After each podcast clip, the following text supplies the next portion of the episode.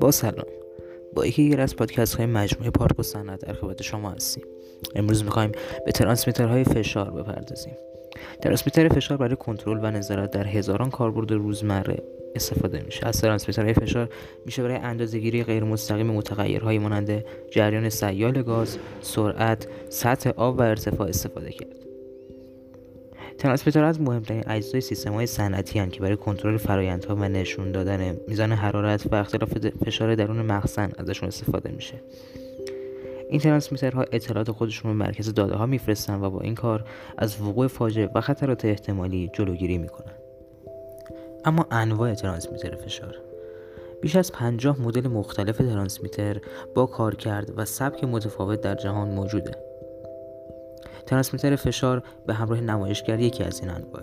علاوه بر اون، ترانسمیتر فشار مخصوص محیط‌های انفجاری، ترانسمیتر تفاضلی، هوشمند، فشار پایین، فشار صنعتی و قلمی از دیگر انواع ترانسمیترهای فشار هستند.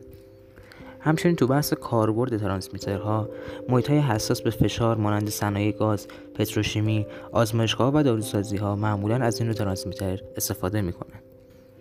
همچنین صنایع زیادی برای حفظ شرایط مطلوب محصول از دستگاه‌های حمل و نقل و نگهداری حساس به فشار استفاده می‌کنند که برای اطمینان از تحویل ایمن و در نهایت استفاده دقیق از اونها باید از ترانسمیترهای فشار برای نظارت استفاده بشه.